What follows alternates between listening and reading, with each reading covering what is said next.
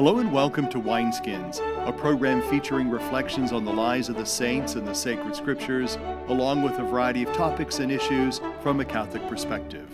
I'm your host, Father Jim Korda. Our show is sponsored by the annual Diocesan Appeal, the Catholic Communication Campaign, and St. Paul's Catholic Books and Gifts, a division of the Society of St. Paul. On our show today, I will interview Jimmy Sutman. We will also hear more about the life of St. Gregory of Narek and the readings for this second Sunday of Lent. That and more on Wineskins.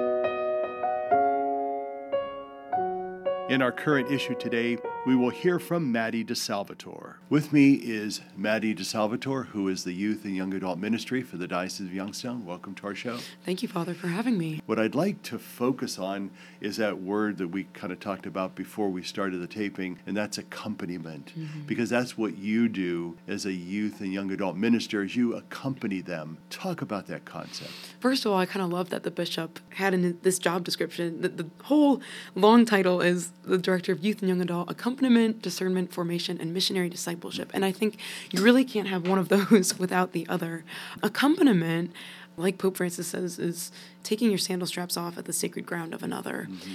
And I just think that's exactly what my goal is here, right? Like, my goal in this role is not to be an authority figure for anybody. It's really just to like guide, mm-hmm. provide resources for, be of moral support to other youth ministers, parish ministers, even campus ministers alike, as well as the youth and young adults you know, accompaniment itself doesn't always mean planning the programs and, and doing all the right things, right? It oftentimes just means being a ministry of presence and mm-hmm. walking alongside people, you know, finding people, asking them how they're doing, meeting them where they're at, and inviting them yeah. to these programs and events that we put on through the diocesan offices or that I help to promote through the parishes. What are some of the things that young people are going through nowadays? You know, I know in my work in parishes over the years, there's always a sense of intimidation mm. with the young people mm. because you don't know what to say or you don't know yeah. what to ask them. But what are some of the things that young people go through that I think us older adults need to be aware of?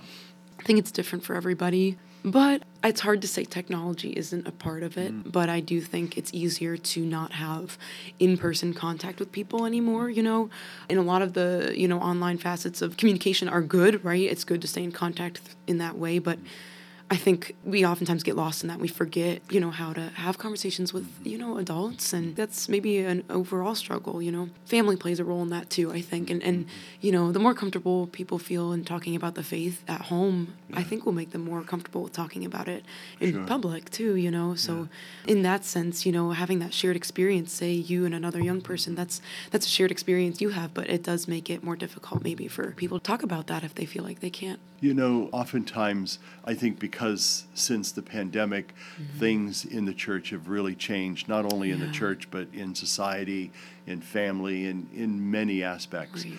One of the areas, obviously, is involvement in the church, mm-hmm. is attendance at Mass. And, and I know that right. some of what your ministry is going to be is reaching out to those people to encourage them, and especially young people and families, to come back to the faith and to the church. Right. What are some of those modes of operations that you're going to do and use to try to elicit that? Yeah, I think evangelization plays a huge role, right?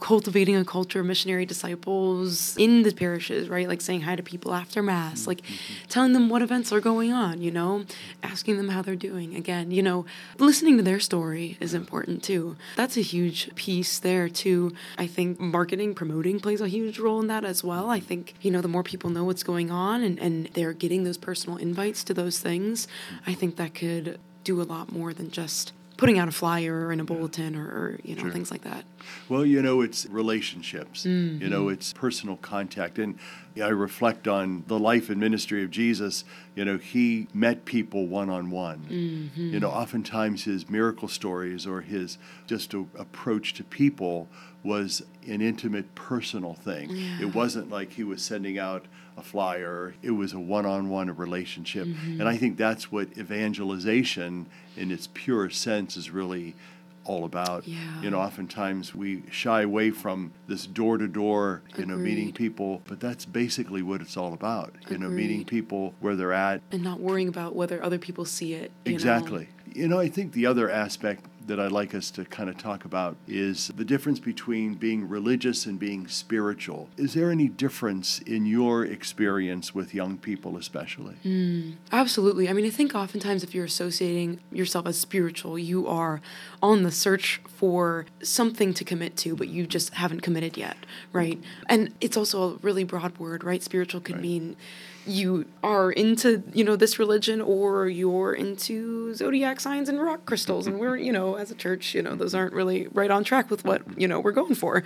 So spiritual has a very broad definition. I think being religious people are afraid to commit to saying they're religious or oh i'm part of this religion um, especially young people because one reason might be is, is people are only seeing the catholic church as a corrupt institution for an example right? Even though all human led institutions are corrupt. And if you see the church as only an institution, then you're missing that point too. But that's where we need to step in with cultivating missionary disciples and evangelizing and helping people to have that relationship with Christ. So there's more to seeing the Catholic Church as just an institution, right? And then maybe there will be more commitment to the faith and the laws that God has put forth for us to be more free. What would you like to let the folks know about your work here in the diocese as the youth and young adult accompaniment minister, working also in evangelization mm-hmm. and missionary discipleship? What would you like them to know about your position, but what they can do to help you? Well, I guess the first thing I was going to say was I'm here to help you any way that I possibly can. I'm also here to learn from as many people as I possibly can. I'm working on scheduling meetings with anybody who'd like to meet no pressure, just to like get to know our stories, kind of get on the same page. For me to learn from other people that have more experience than I. You know, I think prayers always help a lot. I think you could pray for me during this time of this new job and working in, in such a needed way, I think that that would help a lot. Maddie Disalvatore, Director of Youth and Young Adult Ministry Accompaniment, we thank you so much for your time and your presence on our show, but also for the wonderful work you're doing with our young people. It's so necessary, it's so important, it's vital to who we are as church. So thank you for doing that. Thank you, Father. Thank you for having me. For Wineskins, I'm Father Jim Korda. The feast of St. Gregory of Narek is celebrated on Tuesday. To tell us more about this Armenian monk is Lou Jacquet. He is from St. Brendan Church in Youngstown. Gregory was raised in a monastery and eventually entered the Narek Monastery in what is now Turkey as a monk and lived there for nearly the entirety of his life. At the time, Armenia was experiencing a literature, painting, architecture, and theological renaissance in which Gregory participated. As an Armenian monk, Gregory lived humbly and taught at the monastic school. He wrote his prayers in the Encyclopedia of Prayer for All Nations in hopes the book would one day guide people of all stations around the world to prayer.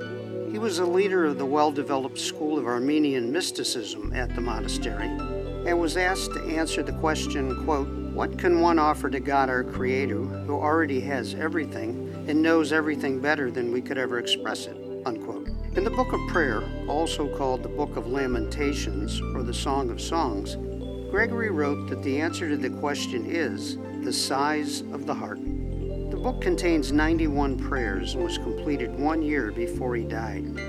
Several miracles and traditions have been traced back to Gregory, and he is known as the watchful angel in human form. Gregory of Narek was venerated as a saint by the Armenian Catholic Church and is also recognized as a saint in the Roman Catholic Church. On April 12, 2015, Pope Francis officially proclaimed Gregory of Narek as a doctor of the Church. St. Gregory has been depicted holding his book of prayer in a variety of artwork, and a professor of psychiatry was able to develop a unique kind of therapy based on St. Gregory's Book of Lamentations.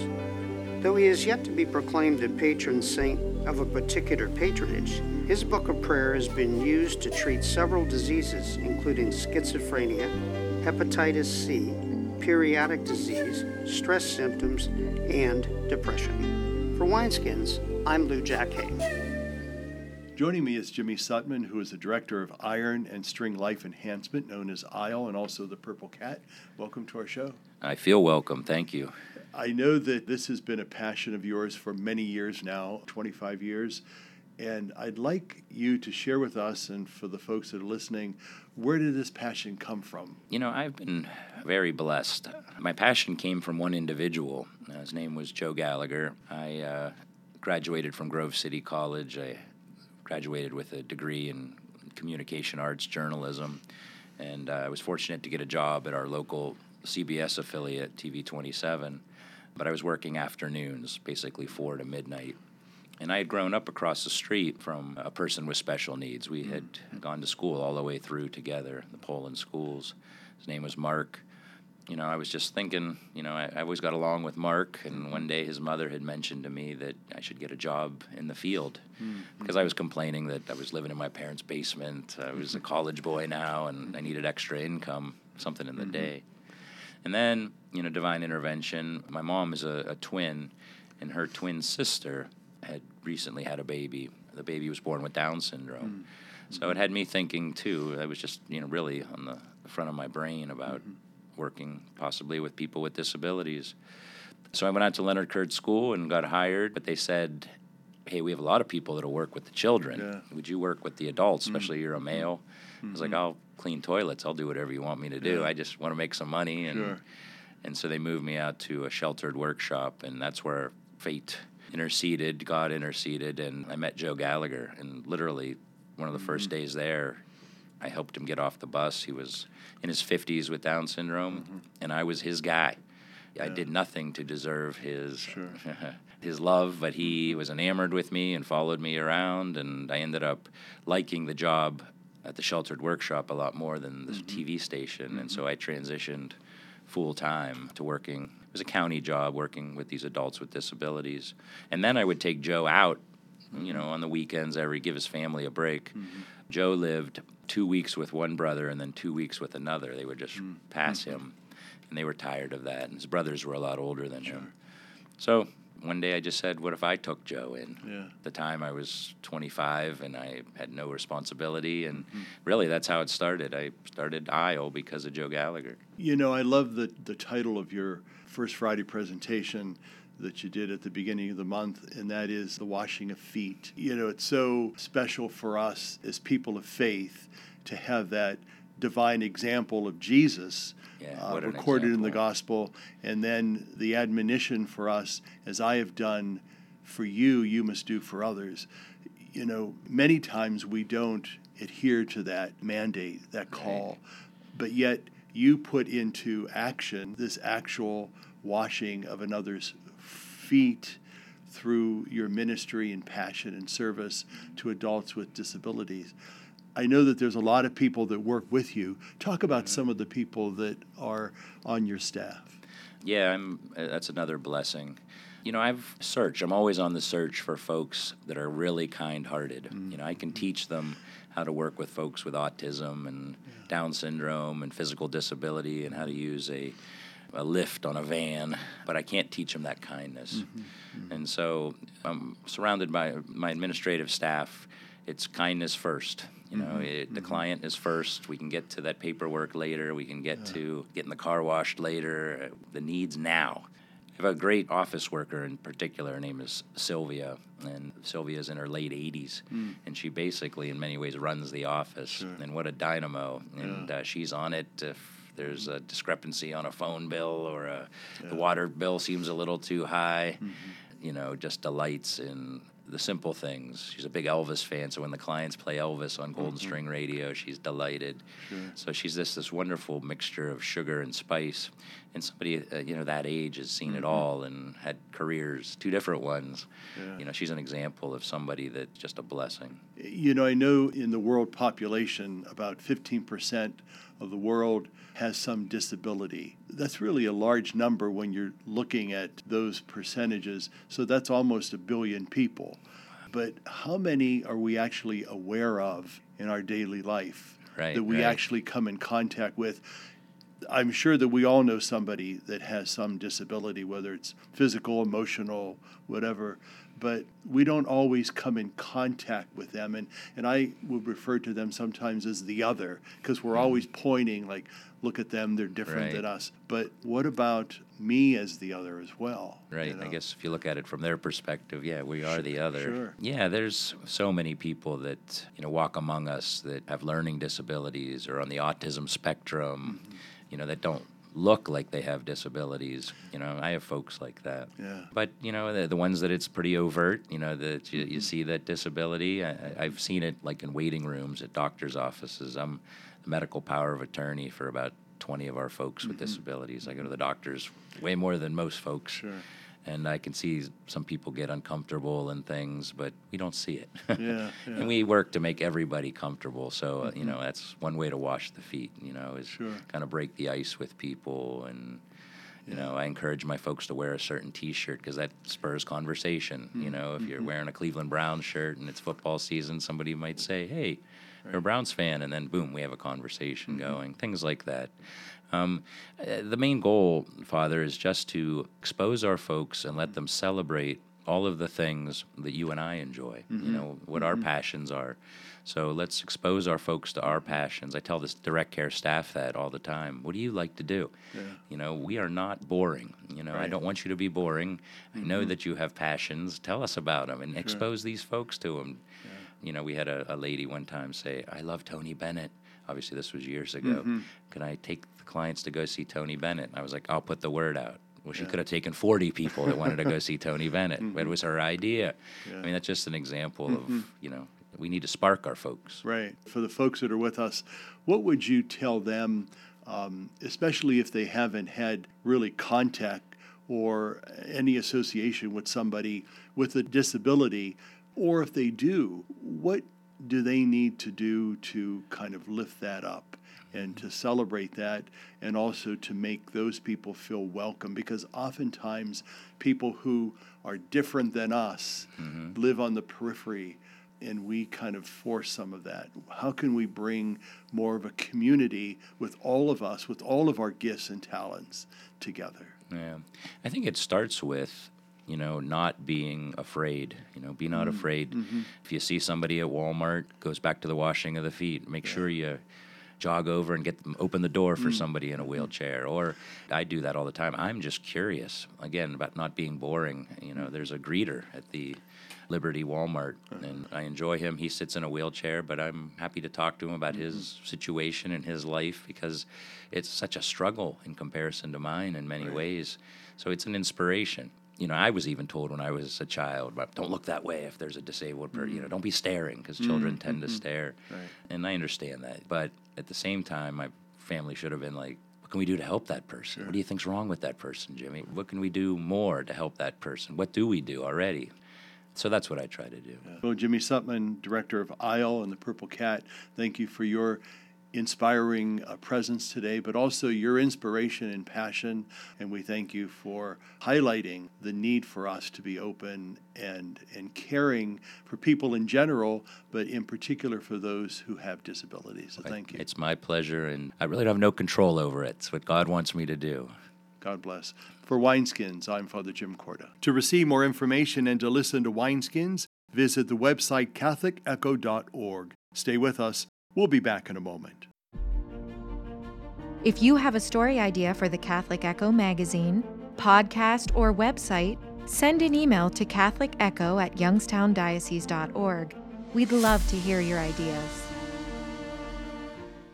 Church World Service believes that being self reliant is a joy everyone should share. So, around the block or around the world, share the joy. Our song today is by Gregory Koleske. It is from their CD entitled Thank You.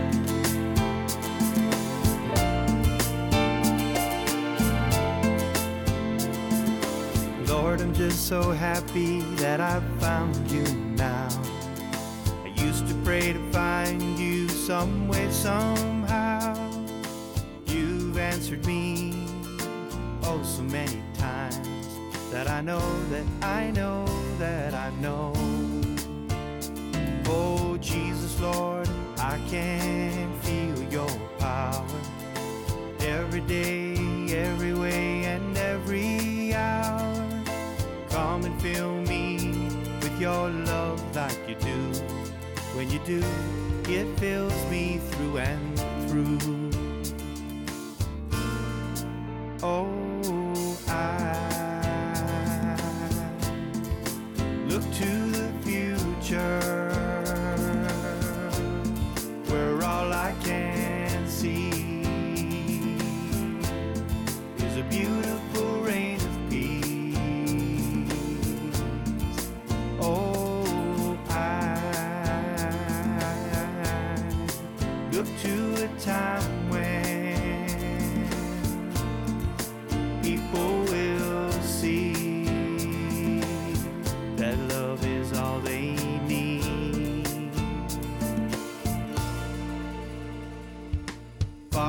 God, you see us, the world is falling down. Please, God, will you catch us before we hit the ground? Seems like we've been sliding for oh so very long. Wake us up, bind us up, help us see our wrong. So there won't be a need for any more war. People will have found what they're looking for. Justice will reign throughout each land after Christ moves his holy hand.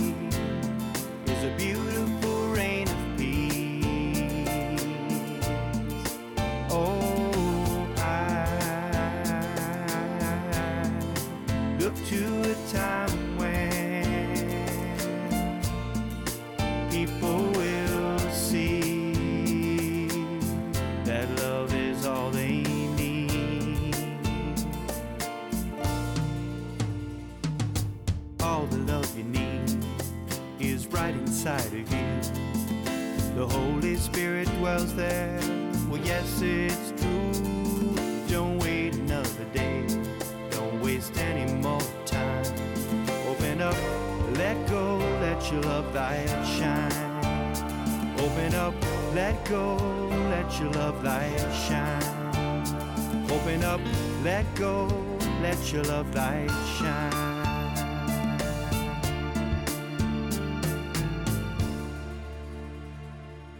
Our scripture reflections for this second Sunday of Lent will be by Deacon Mike Kocjancic. He is from St. Charles Church in Boardman.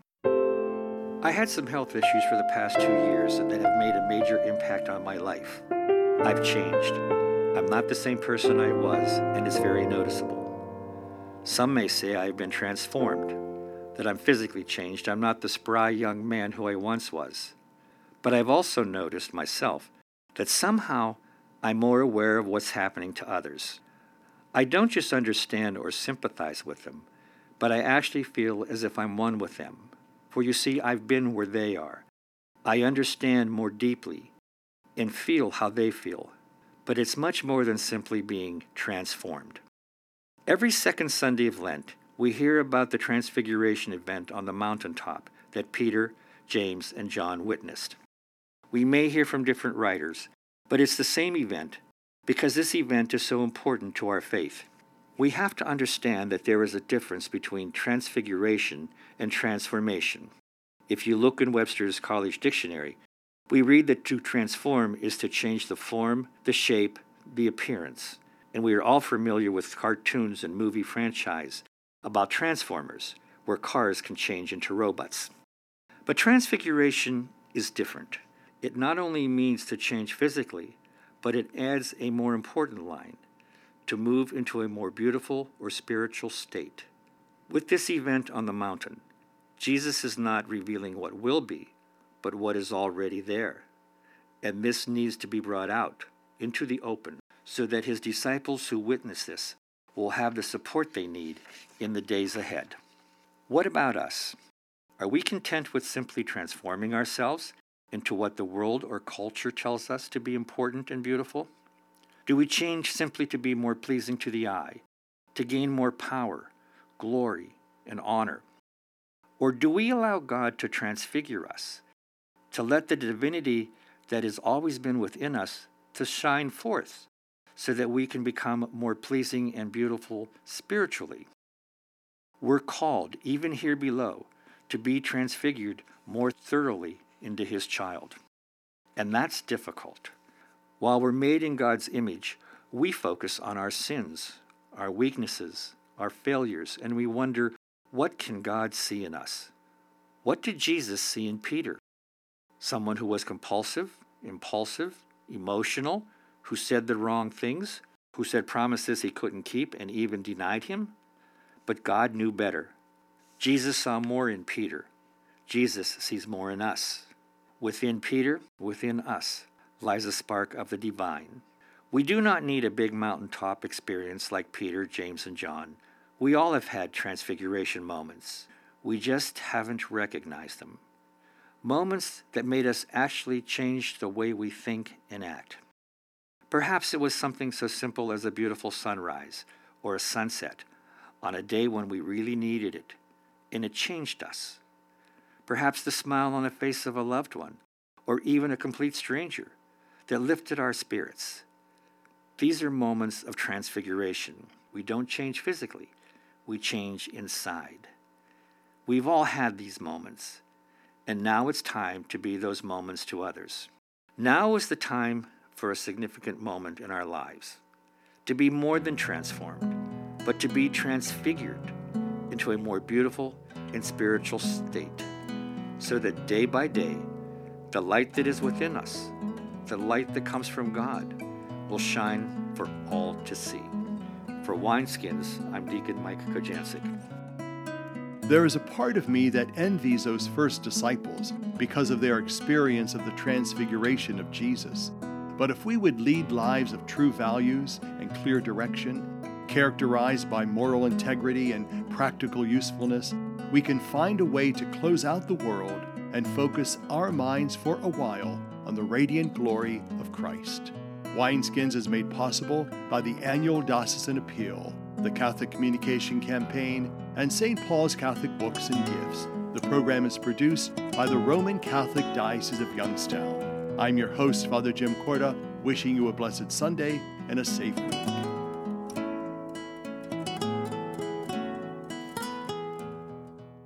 What have you done for your marriage today? I gave my wife a hug this morning. I told her I love her. I uh, did her hair this morning. I think it looks pretty good. I cooked my husband's uh, favorite breakfast. I bought her an orchid. What have I done for my marriage today? I sent my husband a love email. I read the newspaper to my wife, and it cracked her up. She's, but she's still laughing. what have you done for your marriage today? Make a change for the better. Need help? Go to foryourmarriage.org, a message from the Catholic Church. They say America is the land of opportunity, but for some, life isn't so easy. Right now in America, one in six children lives below the poverty line. That's nearly 13 million children of all races, all across our country. Where do you draw the line and get involved? You can make a difference in more ways than you think. Go to povertyusa.org today, because one in six children in poverty is one too many. A message from the Catholic Campaign for Human Development.